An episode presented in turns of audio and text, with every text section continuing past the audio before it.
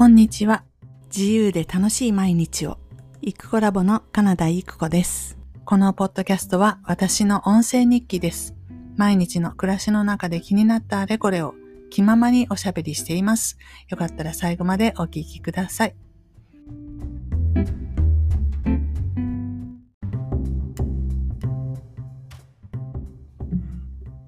こんにちは、イクコラボです。えー、11月29日水曜日の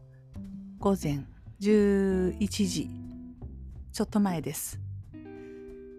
えーとですね、えー、今日はあの昨日の夕方に、えー、オンラインのダンスワークショップの最終日で、えー、みんなで提出したそれぞれがね提出した動画をみんなで見る会というのがありまして。で、まあ、これをもってでこの3ヶ月続いてきたワークショップが一旦終わるということになりましたので昨日は動画を見ておりました。で自分の動画私の動画ですね。えっ、と投稿したんですけど、まあ、これに関してね話し出すとすごい長くなっちゃうしまあえー、昨日インスタの方にダンス動画をアップしながら思ってることとかもね軽く書いたのでちょっとそちら見てもらった方が早いかなと思いうんとインスタっていうのも多分探しにくいでしょうから私のですねうんとねブログにブログの方に記事作って貼っておきましたのでそちらを後ほど見ていただけると嬉しいなということです。ちょっと待ってね。で、そのブログってどこよっていう話で、うんと、検索するんだったら、不思議猫ブログ。不思議猫は漢字で、ブログはカタカナです。不思議ね、不思議猫ブログで多分、これが出ると思うんですけれども、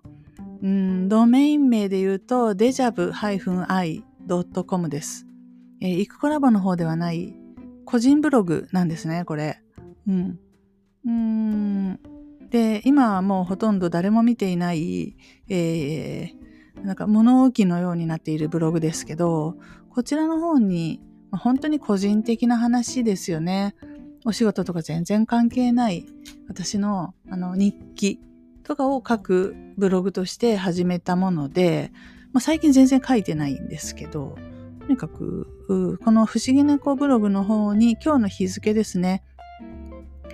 うんと、えっ、と、1900? 違うな、2023年11月29日っていう、あの、日付の入ったタイトルを入れときますので、そちらを見ていただけると嬉しいかなと。まあ、あの、本当にね、自分自身が上手に踊らなきゃって思って始めたんですけど、もう撮影する直前になったら、あ、もう上手に踊るは無理だなと思って、もう一生懸命、とにかくあの全力を出し切る。そして、まあ、音楽を楽しむっていうか、楽しい、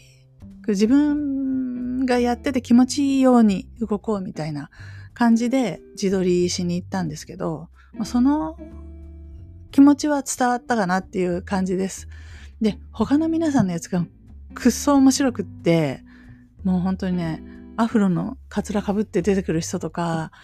なんか、あの、いろんな文字でね、いろんな面白いことがいっぱい出てくる、あの、面白動画になっちゃってるやつとか、なんかもう真面目にがっつり踊ってるやつ、商店街とか、あと倉庫とか、本当にそれらしいヒップホップっぽい場所をうまく見つけて、そこで撮ってる人とかもいたし、あと合成もあり、この見、見応えのある同じものが2つとない、えっ、ー、と、ユニークな動画発表会でした。本当にね、ダンス動画を撮るって言った時に頭の中に、あ、こういう感じだろうなって思い浮かぶイメージがあると思うんですけど、私が思ってるこういうもんだろうなっていうのと、それぞれの人は全員が違うイメージを頭の中に持ったんだということが分かって、めっちゃ面白いなと思いました。はい。で、まあ、その他のこととかは、まあ、インスタの方を見ていただくとしまして、今日お話したいことは、まあ、ダンスとも絡むんですけど、結局ね、3, 3ヶ月、この振りを順番に最初から一個ずつ丁寧にオンラインで先生に教えてもらって練習するんですけど、まあまあ全然できないんですね。一個一個が全てが全然できない。でそれが繋がったものが振り付けなんですけど、当然覚えられない。一個一個の動きができないので、繋げれない。で繋げれないし、覚わらないじゃないですか、順番が。これってできるのかっていうようなとこからのスタートではあったんですけど、うんと、周りの人、確かにめっちゃ上手い人が多いんですけど、全員ではなくって、とある初心者の方が、むっちゃ本当に根気よく、毎回毎回、ちょっと習ったらそれを練習して動画を上げる。新しいこと習ったらまた上げるって言って、毎週毎週練習動画を上げてたんですね。でそれに対して先生が根節丁寧にこう、あの、フィードバックをしてっていう。で、私、フィードバックの方は見てないですけど、上がってきた動画はたまには、こう、やっぱり見るじゃないですか。で最初の頃、いや、この人は大丈夫なのかぐらいだったんですよね。全然踊れてないし、それがこの3ヶ月の間に、なんか途中からあれ？この人ちょっと動けるようになってきたよねってなってたんですけど、昨日の本番動画見たら、普通に踊ってる。普通にその辺のレッスン行ったらいる人ぐらいに踊ってるんですよ。いや、これ同じ人なのって。ねなおかつこう衣装とかもかっこよくしてるんで、むしろかっこよく踊ってる人になってて、いや、同じ一人の人がわずか3ヶ月でこんなに変わるんだって。で、確かにその人はなんか諦めないっていうか、あの、本当にコツコツとめげずにね、大体うまくいかないと凹むじゃないですか。で、その方も凹んだのかもしんないけど、それでも、それでも動画を撮り続けて、投稿し続けてたので、そのことの結果だよなとは思うんですけど、まあ、何かっていうと、その人のような人たちがいたから、私が自分も頑張ればできるなって思ったし、頑張らないとダメだなって思ったっていうところです。この人が頑張るんだったら私も頑張らなきゃみたいな。なんかよくわかんないけど。こう、上手い人が上手い動画を上げてたとてね、頑張る気は全然ならないんですけど、やっぱりそうでもない、下手な人が頑張ってる姿ってものすごく勇気になるんだなって思って。なるほど、と思って。あの、そういう意味で、先生が素晴らしいっていうことはもちろん必要なんですけど、それだけじゃなくて、先生はやっぱり上から引っ張り上げる人かもしれないけど、下から支えられるっていうのはそういう、あの、他の人の頑張りっていうことだ。で、お互い同士が何かし合うっていうことでもないんですよね。みんな自分のことで必死なんで、自分のことを精一杯やってるだけなんですけど、その姿を見れるっていうことが、あの、やる気の維持に私の場合つながったので、これ1対1マンツーマンだったら、へこたれてましたね。できないって言って。そういうとこがやっぱりチームでいること、仲間がいることっていうのは大事なんだなっていうふうに まあ 思ったということがありつつ、ありつつ、今、とてもとても勉強している、そういうオンラインで商材を売るっていうね、えー、まあ、情報商材と言ってしまったら、あれですけど、身も蓋もないんですけど、まあそういうものをやろうと心を決めたっていう話を多分昨日してて、で、その、あの、和佐大輔さんの動画をね、続きをずっと見てるんですけど、やっぱり 商品を売るっていうのは本当にただお金を儲けて終わりじゃなくって、で、まあ、お客さんをファンになってもらって、ずっとリピートして買ってもらうとかよくマーケティングで言うんですけど、もう下心ありきな感じじゃないですか。でも自分で作ったそういうレクチャー教材みたいなものってやっぱり自分自身がそこに盛り込まれているわけですから自分自身に共鳴してくれる人その世界観が合う人価値観を共有できる人に売るべきだしまあそういう人しか買ってくれないわけだしだから最初からそういう人に買ってほしいと思って作るべきそういう人を幸せにしてあげようと思って作るべきっていう話をずっとしてて。で、えー、商品にはフロントエンド、バックエンドってあって、フロントエンドっていうのは、まあ、いわゆるお試し商品ですね。まあ、知らない人にまずはこう知ってもらわなきゃいけないし、あ、これ、この人すごいねってことを分かってもらわないといけないので、安い値段で大量に売るものがフロント商品です。に対して本当に売りたい商材をバックエンドと呼んで、まあ、あの、比較的高額というか、高額なものを用意するべしっていうことなんですけど、高いものを売るっていうのは、ずるいとか、その儲け主義だとか、って思われがちなんですけど、実はそうではないよっていう。高いお金を払ってまでそれを買いたい人っていうのは、本当にその世界観とかが好きな人なんだって。信頼をしてくれている人なんだ。だから、お金をたくさん落としてくれるお客さんじゃなくって、自分のブレーンにすべき人。で、要はそういう 自分のことを真に理解して自分の言いたいことを共感してくれる人っていうのをたくさん募って、そこをコミュニティ化していくことこそが幸せに生きていく道なんだっていうのが和佐さんの、えー、言いたいこと、主張なんですね。でそれは自分の仲間に囲い込むっていうことではなくして、常に、あの、話を投げかけれる、そしてフィードバックがもらえる。今の人たち、私のこの共感している人たちはどんなことに興味を持ってるんだろう、どんな課題を感じてるんだろうってことが分かる術っていうのが、そのコミュニティがないと分かりようがないんですよね。みんな変わっていくじゃないですか。やっぱり年も取っていくしね、状況変わっていくし。で、それを持ってるか持ってないかで、全然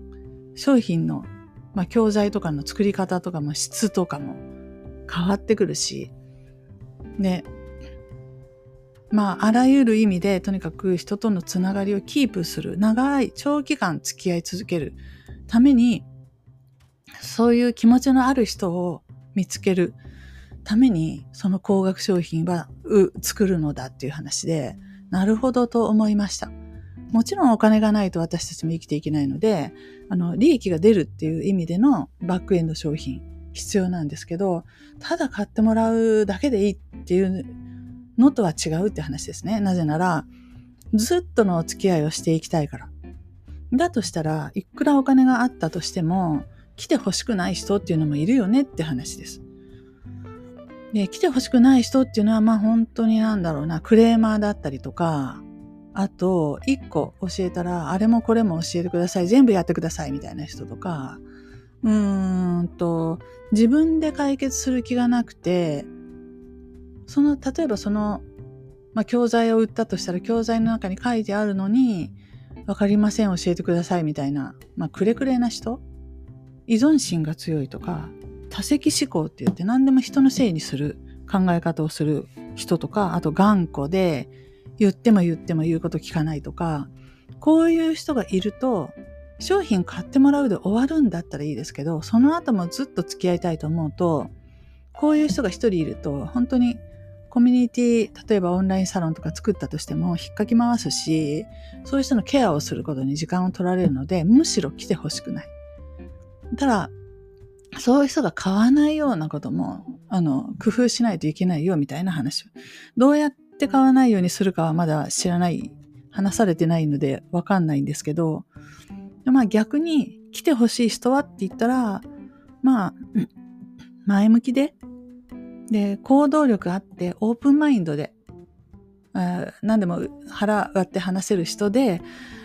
えー、自分自身行動力があって、で、内発的なモチベーション、成長へのモチベーションがある人。人に励ましてもらわなくても、えー、叱咤激励されなくても、とにかく自らが成長したいと思ってそれやりたい、学びたい、みたいな気持ちのある人を多く集めれば、えー、オンラインコミュニティ作った時ももう自発的に動く人たちですから、ほっといてもうまくいく。で、集めるべきはこういう人なので、こういう人が集まり、ん、欲しいと思うような教材を作りなさいって。ってことは、高額な教材だからといって、至れり尽くせり何でも面倒見ますよなんていうことにすると、くれくれな、あの、何ですか、依存心の強い人が来ちゃうので、そ、それはあなたの仕事ですですよみたいな、ちょっと突き放すじゃないんですけど、何でもやってあげるわけではない。できることはやるけど、あとは自分の努力で食いついてきなさい。みたいな感じの距離感で、その教材というかサービスというか、それを作るんだよっていう話をしてました。ね、なるほどと思ったし、私工学教材ってやっぱり何十万も取るからにはサービスちゃんとしなきゃって思うじゃないですか。そうすると、なんか無限に質問できるとかわかんないけど、なんか得点をいっぱいつけなくちゃって言って、いろいろやりたくないことまで盛り込んじゃうと思うんですけど、やりたくないことを盛り込んで、それをやってって言われた時に、その人たちのこと嫌いになるじゃないですか。そしたらもう一緒に長いことをオンラインコミュニティを作っていこうなんて思わないし、最初から無理しちゃダメなんだって。最初から自分はここまでしかできない、ここまでしかやりたくないっていうとこまでしかやらないよって、でも価値があるよねっていうものを作りなさいって話してて、いやー、素晴らしいな。これだ。だって、私このポッドキャストでも多分ずっと言ってると思うんですけど、何かっていうと人に頼みたがるよねっていう話。うーん、何かな？まあ私昔本当に無料、ほぼ無料でワードプレスの勉強会とかを長いことやってましたので、これは私が無料でやりたかったんじゃなくって、ワードプレスっていうオープンソースコミュニティっていうんですけどね。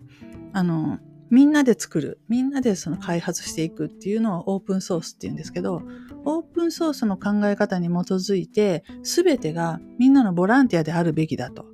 いう感じなんですね。そこで金儲けを企むやつは、コミュニティ活動としてはもう排除する。あ勝手にやるのはいいんですよ、どっかで。でも、コミュニティとして支援するのはそういう無料の人たち、無料で頑張るボランティアのワードプレスの普及のために尽力する人たちは、えっ、ー、と、援助をしますよってことで、実はそのコミュニティのガイドラインに乗っかって、乗っ取って勉強会をすると、ワードプレスの管理画面の中にイベントの案内が出るんですけど、そのイベントに載せてもらえるんです。ワードプレスの名古屋勉強会とか、何月何日どこでとか、これを無料で載せてもらえるんです。ワードプレスのダッシュボード見る人の数ってものすごいでしょ？ものすごい宣伝効果で、ほんとそれだけでも集客できるんですね。で、会をやる以上、参加者がいなかったら全然成立しないので、えー、いつもそこに載せてもらってやってた。だから無料でやるしかなかったんです。有料でやるのは自由だけど、ここには載せれないよってなると、自分たちで集客しなきゃいけないじゃないですか。ちょっとそ、そこまでしてね、みたいな話だったんで、無料でやってた。そしたら、なんか、その後、そこから私お仕事に発生、お仕事に発展したことがまあまあ一個もないって言ってもいいぐらいかな。うん。なんか、いっこさんってワードプレス、いっこさんと仲良くしたらワードプレスのことを教えてもらえるみたいな感じになっちゃって、で、でちょっと待てよって。いや、私のその会に行って学んでねえじゃん？いや本当にそんな感じになっちゃって、なんか、なんて言ったらいいのかな。すごく依存的で、うーん、なんだろう、一個さん一個さんってついてきてくれる感じがあるのはいいんですけど、なんか私のところにくっついていたらいいことあるんだろうな、みたいな感じ。あ、だから逆がないってことですね。今言ってるのはお金じゃなくて情報のやり取り。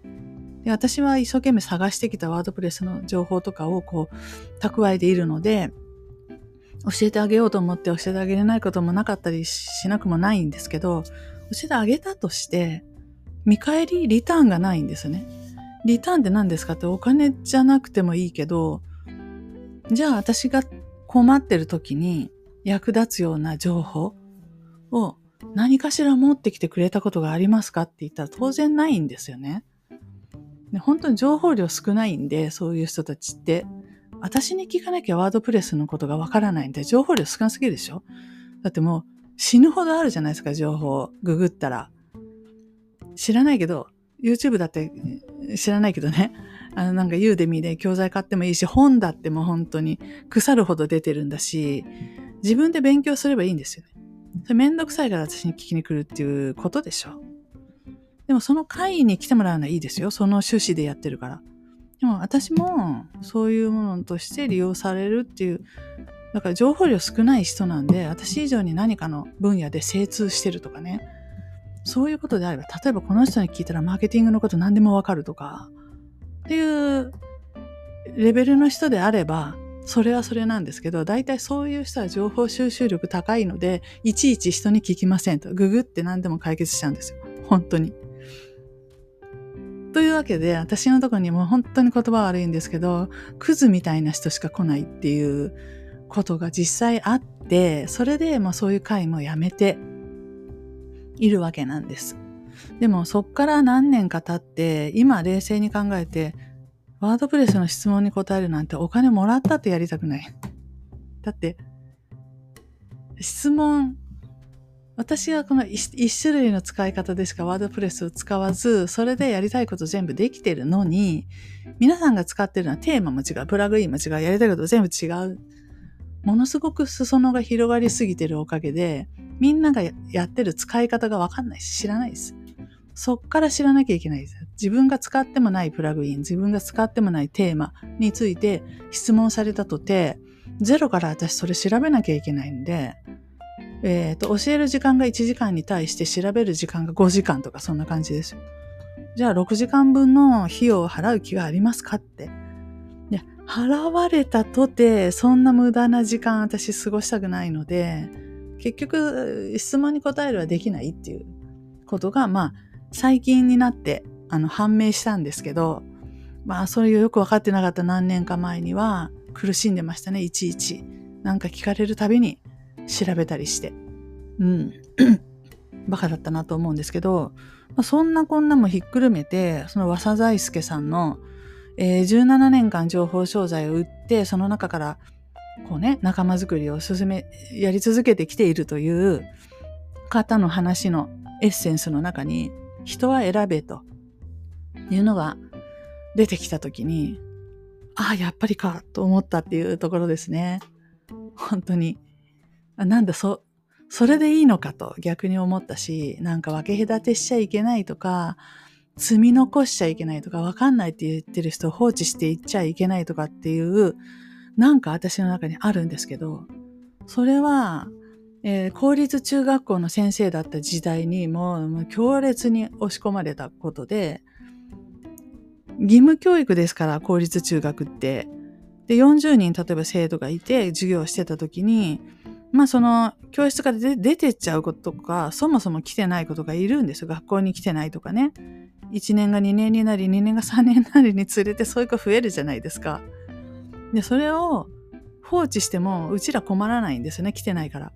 来ていて騒ぐのは問題なんですけど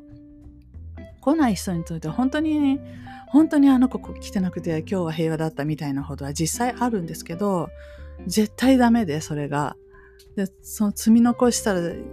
その子の人生はどうなるんだっていうことが本当に毎回会議のたびに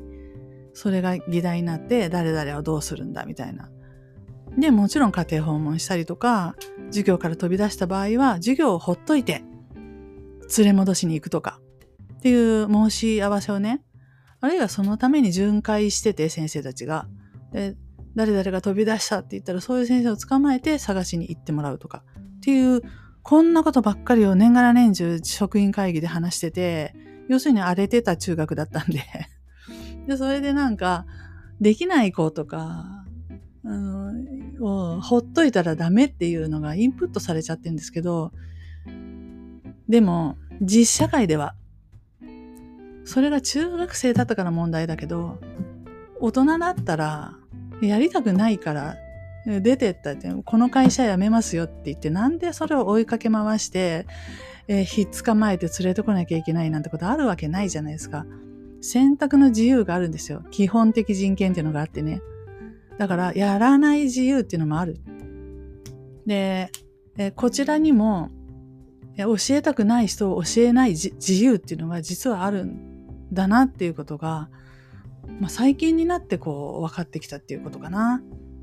あまりにも本当に元プロだったかゆえに教えたくない子にも教えなきゃいけない。当然学校の先生ですから。大嫌いこの子って思う子でも見捨てちゃいけないっていうことをやりすぎたせいで、こう、いびつな感じになっちゃってて、それが私の不幸の原因だと思って、で、まあその和沢大輔さんが言ってるその至極真っ当なその意見を正々堂々とスポンと言ってくれて、あ、すっきりしたって思ったし、これこそ私もうすうすそうじゃないかなと思ってたっていうことを、和佐大輔さんが言うので、動画の向こうでね。まさに価値観が共振共鳴ですね。で、この人の世界観も素敵だなって思うし、こうしてどんどん私は和佐大輔のファンになるわけ。信頼するわけ。だこの人の言うことだったら間違いないから、この人の言う通りのことをやってみようって、もうすでに私は思ってるじゃないですか。これこそがあの、正しい情報商材の作り方のお手本のようなものを、実際その、あの、体感しつつ、そのやり方を学ぶっていう、まあ、不思議なことになっている和田大輔動画です。えどうやったら見れるかよくわかりませんけど、あの、なんか知らないけど調べて見てたら、いつかそのうち、なんだろう、メルマガとか取っとくとそのうちそういうのが始まるのかな。ちょっと仕組みがわかんないんでわかんないんですけど、マーケティング興味あるとかって、しかも小規模な個人でやる、マーケティング絶対学びたいっていう人は、まあ、死の子の言わずに和佐大輔から行くのがいいと思いました。似たようなこと言ってる人本当に5万といるんですけど、みんなね、聞いた話、聞きかじった話、付け焼き場的なこと、たまたま自分がやったらそれうまくいったみたいなちっちゃいことを言ってるだけで再現性が本当にないし、いや、もちろん、和佐大輔の方法が再現性があるかどうか知りませんよ。私やってないんで。だけど、言ってる中身は至極真っ当だし、こう筋が通ってるし、そして本質をついていると。真理が、真理？真実？本当のことがそこにあるって思うので、超おすすめです。で、まあ、とはいえその、そうだそうだって動画見て言ってるだけじゃ拉致が開かないので、私もこの実際に自分の教材をね、本当に作っていかないといけないなと思って、えー、なんかワクワクすると同時に、できるんかいっていう、ちょっと不安みたいなやつも、とってもとっても大きいんですけど、でも作るぞと思ってできるとか思っていけばそのうちなんとなく形がぼんやり見えてきてできてくんじゃないかなと思ってしかもこれ来年のあの課題なのでまだそれを今先取りして準備をしてるみたいな段階なんで、えー、きっとできると。来年には私はなんか本当にびっくりするような売り上げを上げる人になっちゃってるかもしれませんので、す、え、で、にそれも来年の目標シートに書き込んでおりますし、金額設定まで、えー、書いたことは絶対そうなると信じてます。うん。まあ、時間がかかることあるけどね、1年で全然ならなかったってこともあるけど、でも、あの、なんか書いて、で、それ忘れちゃってもっていうか忘れるじゃん ?1 年って長いから。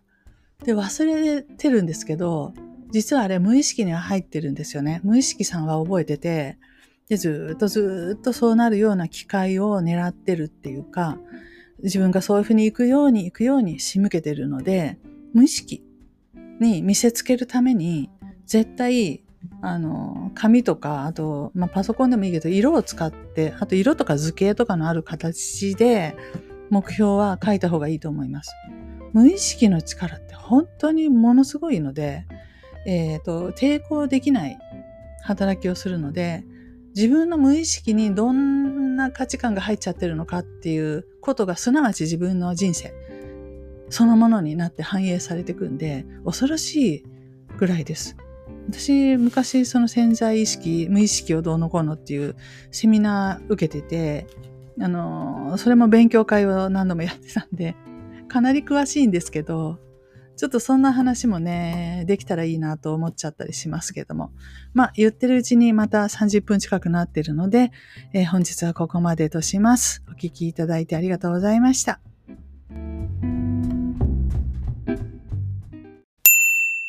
行く子ラボワンダーランド